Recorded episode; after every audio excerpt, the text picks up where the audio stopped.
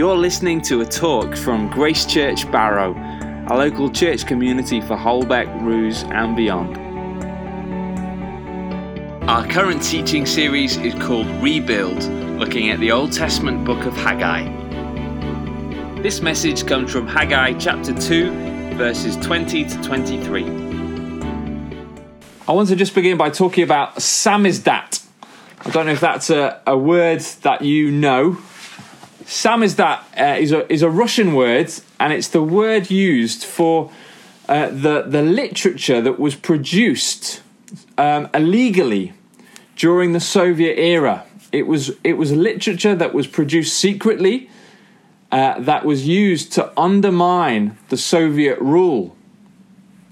And so uh, people would print these documents, these, these books, these pamphlets, uh, exposing the, the horrors of the Soviet rule, exposing its weaknesses, and calling people to, to rebel, calling people to revolution against it.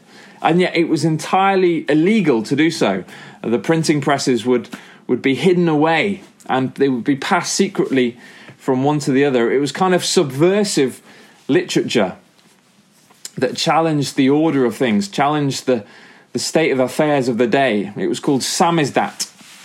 Um, I read a. I don't tend to read many uh, fiction books. Generally, I try and read one every summer. Um, but there was a there's a brilliant Russian book, uh, brilliant book about that, called The Traitor and the Spy. Um, that is tells the story of a Russian spy, and samizdat um, is very much this idea of this subversive, secret, underground literature that challenges um, challenges the state of affairs. And as we come to Haggai chapter two, verse 20 to 23, what we have really is what you might call samizdat. We've got something that is very subversive, very challenging as to the state of affairs of the day. I wonder if you notice as we've gone through Haggai, um, every time Haggai gives a message, um, it's dated for us.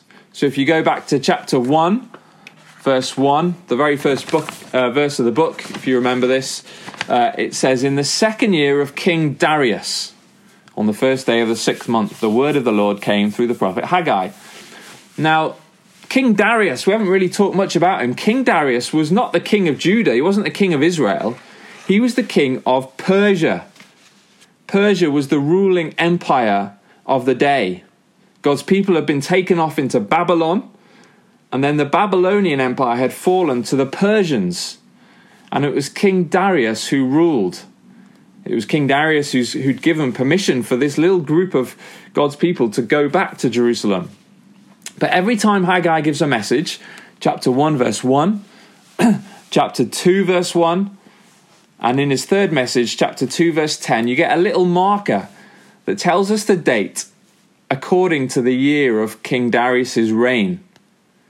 It's a little reminder that actually this book was written not when God's people ruled, but when someone else ruled King Darius.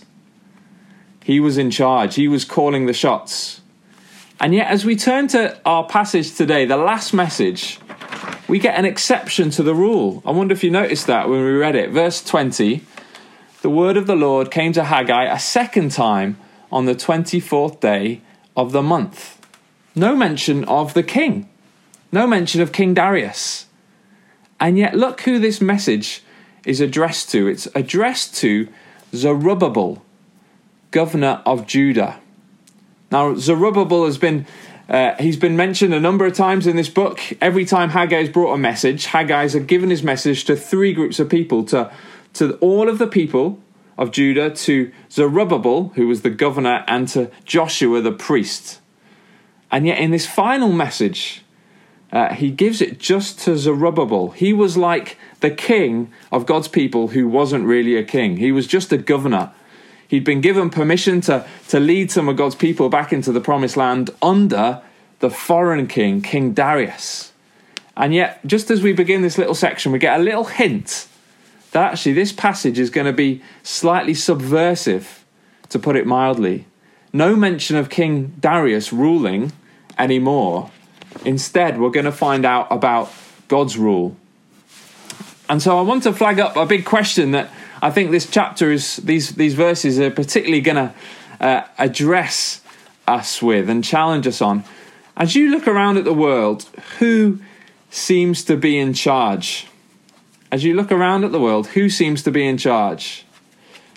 To put it another way, as you look at your own life, who or what calls the shots in your life?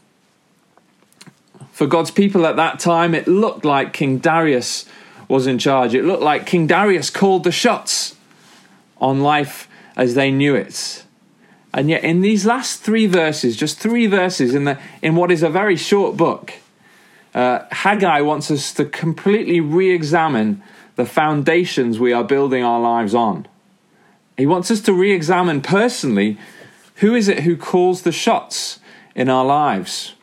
Very easy, isn't it, to just set our set our lives according to uh, what the media tells us in terms of the values that we have, in terms of the kind of lifestyle we should have, in terms of the things that we should prioritize and the things we should treasure in our lives, what we want for ourselves, what we want for our children.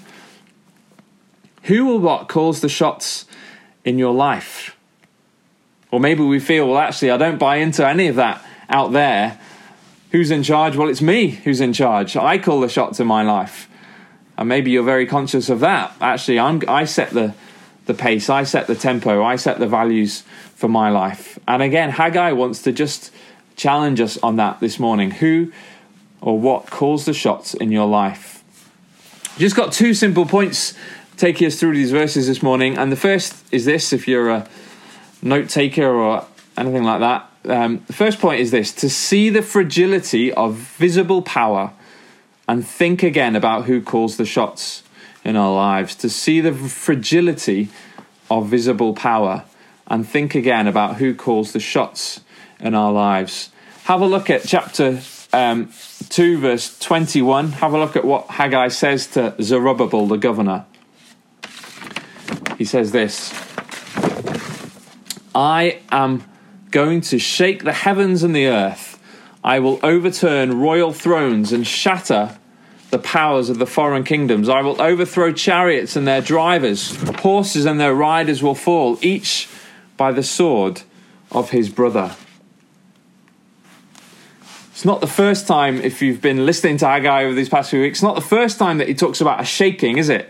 In the very second message, earlier on at the start of chapter 2, he talked about a similar shaking of the heavens and the earth. And in that picture, it was very much all the riches, all the blessings, all the, all the good stuff would be coming towards God and his people. Uh, talk, talked about a, a, a future vision of, of God's people in God's place, enjoying his blessing, the blessing of the world. But here it's a slightly different picture.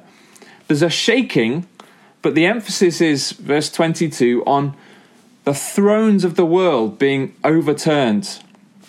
Do you notice that in verse 22? See the way it's kind of repeated? I will overturn royal thrones, shatter the power of foreign kingdoms. I will overthrow chariots and their drivers, horses and their riders will fall, each by the sword of his brother. It's a picture of the thrones of this world being shaken, of being turned upside down, of, of the authorities that we that we know now being shown to be actually not as authoritative, not as powerful as we might think. We're to see the fragility of vi- the visible power. Now, in some ways, we might feel at the moment we are going through an experience of shaking. Lots of the values, lots of the, the things we think we can trust in, like our health, uh, like our, um, our finances, perhaps, like the authorities of our of our world are being shown to actually be as powerless um, as as anything. Um, we can't predict so much. I guess we see it perhaps quite powerfully in the image of a of a prime minister who who we've prayed for for wisdom being actually having to be taken into hospital, who himself can't um, defeat this virus. It ha- leaves its mark upon him. I was reading an interview with someone who worked for the World Health Organization online, and again, he was sort of saying a similar um, story. He was this expert in the virus, and yet suddenly the virus was was completely changing his life, and he found himself in a hospital bed. And we see the fragility of visible power. Um, but actually, you may notice in, in some of this language, um, uh, there's, there's, there's more going on than just a virus, isn't there? See that language at the end of, of horses and their riders falling, each by the, side, by the sword of his brother. Now, if you know um, your Bibles, then you might recognize that language as coming from the, the, the victory song after the Exodus. Do you remember the, the Exodus when Moses led the people out of Egypt and the way that God defeated their enemies, Pharaoh and his great army, was to bring the waters of the Red Sea crashing down upon them? The horses and their riders fell. And God's people celebrated their freedom, celebrated the victory and power of God in Exodus chapter 15 by singing about that victory. And Haggai brings up that imagery, brings up that language to say what he's talking about is of a similar parallel. It's, it's a victory of God's people, it's a victory of God's power against all those who oppose him. now, we instinctively want to know when, when's this going to happen? When, when is this day that Haggai talks about in verse 23? On that day, he says. When is that day? Is that just now? Is that just our present experience of shaking?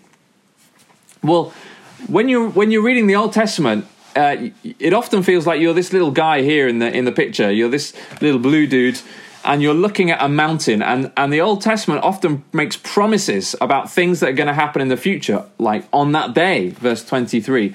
And it's like you're looking at a mountain peak in the distance. You're wondering when that day is going to come, and you're wondering what it's going to be like. But as we get to the New Testament, um, things look slightly differently. It's almost as if that day is kind of is is lengthened, if you like. Suddenly, what seemed to be one mountain peak, which presumably for Haggai's generation would have looked like something they would have expected in their own lifetime under Zerubbabel, suddenly we see actually it's a whole mountain range. And so that one day basically is fulfilled in, in different ways. And it's very interesting when uh, Matthew in his gospel describes Jesus' death, he describes the, the world being shaken, Jerusalem being shaken. Uh, in some ways, actually, the cross is the moment when, when God defeats his enemies. He defeats Satan and defeats sin by, by paying himself for sin and showing that Satan has nothing to hold against God's people. God bears the wrath upon himself against sin. Uh, and so you could say, well, that day, that day of shaking, is the day of Jesus' death. But actually, it's, it's more than that. Because in the New Testament, we're also told that there will be a future day, a future day of shaking, a future day when, when everyone will be brought low, and all those who oppose God uh, will, be, will face his right justice and judgment. And so, what looked like a single day for, for Haggai and, and Zerubbabel's generation, as we, as we read our New Testaments and see that the way that the Bible uh, expands and progresses, we see actually it's a mountain range. And so, we stand in between the shaking of Jesus' death and the final shaking to come, a day when all those who oppose God uh, will be brought low, when there will be final justice. Now, we kind of might struggle with that idea of, of God's of God's judgment. Um, those he he's those who oppose him being brought low, being defeated. And yet you go to other places around the world and you speak to Christians who are facing persecution in Nigeria or North Korea, and you realize you realize actually how precious this this truth is that one day all those who oppose Jesus uh, will be brought low, where His kingdom will be seen to be true and good and powerful. So Haggai tells us firstly that we need to see the fragility of human power. Uh, and, and we need to think again about who calls the shots in our lives. Because if we just base our lives upon those who look powerful now, upon the values that look powerful now, upon what we see on our Facebook feeds or what our, our magazines tell us we should be doing with our lives, what we should be investing in, then one day that human power will be exposed and we'll be on the wrong side of history. Haggai says, Live your life on the right side of where history is going and see the fragility of that human power. But if that's kind of like the, the negative, if that's kind of the, um, the warning, um, Haggai then brings us a promise. Uh, it brings us a promise to encourage us, to lift our eyes. And it's this to know the certainty of God's King and to build your life on Him. And have a look at verse 23 if you've still got it in front of you. On that day, uh, God continues, declares the Lord Almighty, I will take you. Remember who he's talking to, this guy, Zerubbabel. My servant Zerubbabel, son of Shealtiel, declares the Lord, and I will make you my signet ring, for I have chosen you, declares the Lord Almighty. They're the very last words of the book. Now, we haven't really talked about Zerubbabel much. He's been mentioned every time Haggai gives a message, but nothing's really been said about him. We know that he was the governor, he was the one in charge of God's people. Um, but actually, as we as we read as we read there, he is the son of Shealtiel. Verse two, um, sorry, verse twenty three, and that meant he was the grandson of someone called Jehoiakim. Now we need to uh, do a bit of, of, of Bible digging here. Uh, Jehoiakim was the king, was was was um, Zerubbabel's grandfather. He was in the line of David, great King David, uh, who ruled God's people, for whom God gave um, amazing promises that someone in the line of David was going to um, be the king of God's people forever. There was 14 generations between that great King David and, and Jehoiakim. And it was Jehoiakim, or sometimes known as Jeconiah, who was the grandfather of this guy, Zerubbabel. Now, why did it matter to be in the line of David? Why did it matter that there would be a king in the line of David? Well, back in the book of 2 Samuel, this is one of the great big promises of the Bible. Um, God promises to David this. You can read it on the screen. He says, Now then, tell my servant David, this is what the Lord Almighty says I took you from the pasture, from tending the flock. He was a shepherd, remember, and appointed you ruler over my people Israel. I have been with you wherever you have gone, and I have cut off all your enemies from before you. Now I will make your name great, like the names of the greatest men on earth. And I will provide a place for my people Israel, and will plant them so that they can have a home of their own. When your days are over and you rest with your ancestors, I will raise up your offspring to succeed you your own flesh and blood, and I will establish his kingdom. See what David's being promised there that, that someone in his line, someone in his offspring, is going to rule God's people, have an established kingdom, an eternal kingdom. And it will be a safe place, it will be a place of blessing for God's people. So it was really important for God's people to have a king in the line of David. And yet, Jehoiakim, this king in the line of David, Zerubbabel's grandfather, he was the king who was in charge when God's people got taken into exile. He was held responsible for, for Judah's sin. And in the prophet Jeremiah, we read this, these devastating words. As surely as I live, declares the Lord, even if you, Jehoiachin, son of Jehoiakim, king, king of Judah, were a signet ring on my right hand, I would still pull you off you will never come back to the land you long to return to. None of his offspring will prosper, none will sit on the throne of David or rule any more in Judah. Those were devastating words for God's people to hear because they, they seem to be saying that this would be the end of the line of David, that line of blessing, that river of blessing carrying God's promises through God's chosen king seemed to be coming to a stop with Jehoiakim. Um, exile. The, thro- the crown was taken off his heads, off his head. Now Jehoiakim then had a son called Shealtiel, who, who, who would have been growing up in, in Babylon.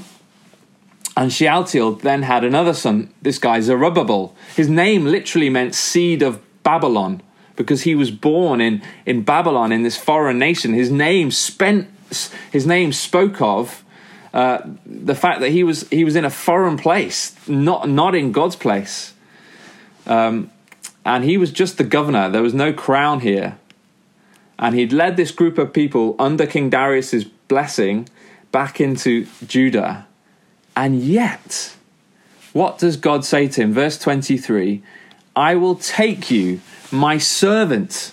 Do you recognize that language from that promise to David? I will take you, my servant, Zerubbabel, son of Shealtiel, and I will make you like my signet ring, for I have chosen you. Do you remember that the language of signet ring was something that uh, that was picked up in that in that prophecy that Jer- in that in those words from Jeremiah about Jehoiakim. He will be a signet ring that will be pulled off. That signet signet ring being like a sign of authority, a sign of God's of God's blessing. That that that's gone. And yet now in verse 23, uh, Zerubbabel is given this promise and said, Actually, I am going to establish my king through you, Zerubbabel. You are in the line of David, and you're my servant, and I'm going to make you like my signet ring.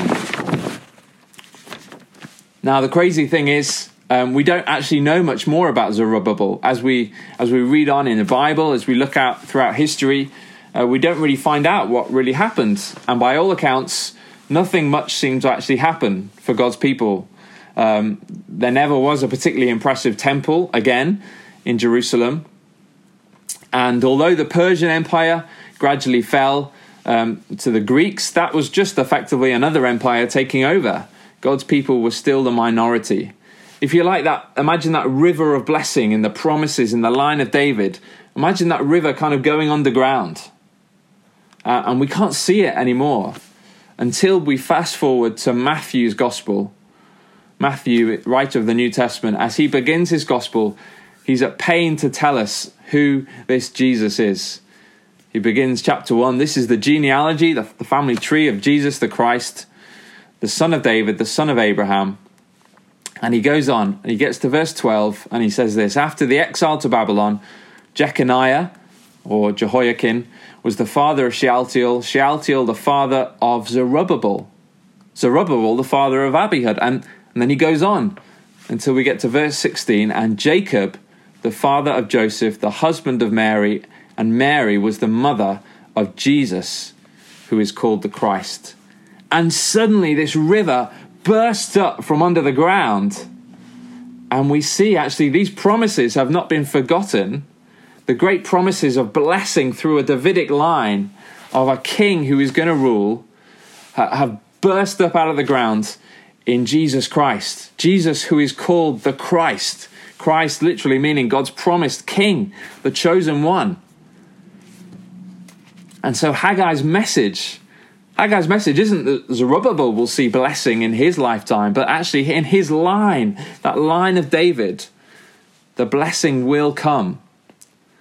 And so Haggai says, Know the certainty of this line of blessing and build your life upon this king. Um, I guess the, the, the, the reality of that kind of the weakness that Haggai's generation would have felt is perhaps a, a weakness we too feel in our generation. Our present experience, it doesn't feel like Jesus is king. Perhaps it feels like the river has gone underground and in a sense, at the cross, the river well and truly went underground to the depths of the earth as Jesus uh, died and lost his life. And yet, through those events, Jesus' kingdom is being established as people uh, turn and trust in this king who gave his life for us. And, and just as Haggai talked about a future day, one day we will see Jesus' kingship and in all its glory when he returns. And so, this book challenges us to, to say, will we line up our priorities with those of King Jesus? Um, I read I read this quote. Um, the very word Christ meant God's chosen King. Therefore, a Christianity without Jesus as our King is not a Christianity that the Bible recognizes. But too often we want the blessings of God's kingdom, but without His King. Will you line up your priorities with King Jesus? It's funny, this book of Haggai. So much of Haggai has been about the temple, hasn't it? Building the temple. And we know the temple is a picture of God's people. We're called to build disciples, to grow disciples. But as the book ends, it doesn't end with uh, a temple, it doesn't end with a place, it ends with a person. And it's this person that we're to build our lives on as we give ourselves to the work of making disciples, as we give ourselves to of to growing ourselves, to living our lives under His priorities, as we give ourselves to, to wanting others to discover Him, Haggai says, Will you line up your life with King Jesus? He is my chosen one, my servant. He is my signet ring, my seal is upon Him.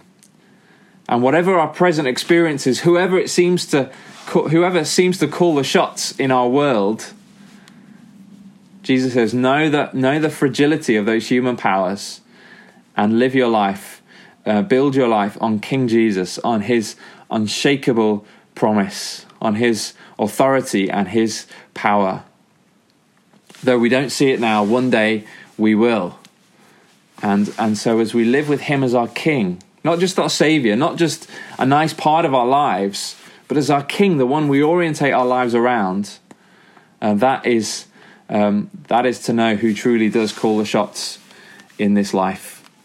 So, what begins as what we said, samizdat, that subversive uh, literature, actually, one day we'll see that this literature is, is actually full of truth. It's full of the truth. Even though it might be seen as, as nothing, even though it might be seen as weak and foolish now, one day everyone will recognize that he, he is the king, and he is a good king, a king that we can trust. So um, I'm just going to lead us in a prayer now, and perhaps just first we have a, a, a, time of quiet, and you might like to just think for yourself: How does this challenge me in my life? How how am I being called through the book of Haggai to build my life on King Jesus? Where do I feel in the present the the sort of the seeming weakness of that? Um, where am I looking to something else to call the shots in my life? And where do I need to let Haggai? speak into my situation. Just a moment of quiet.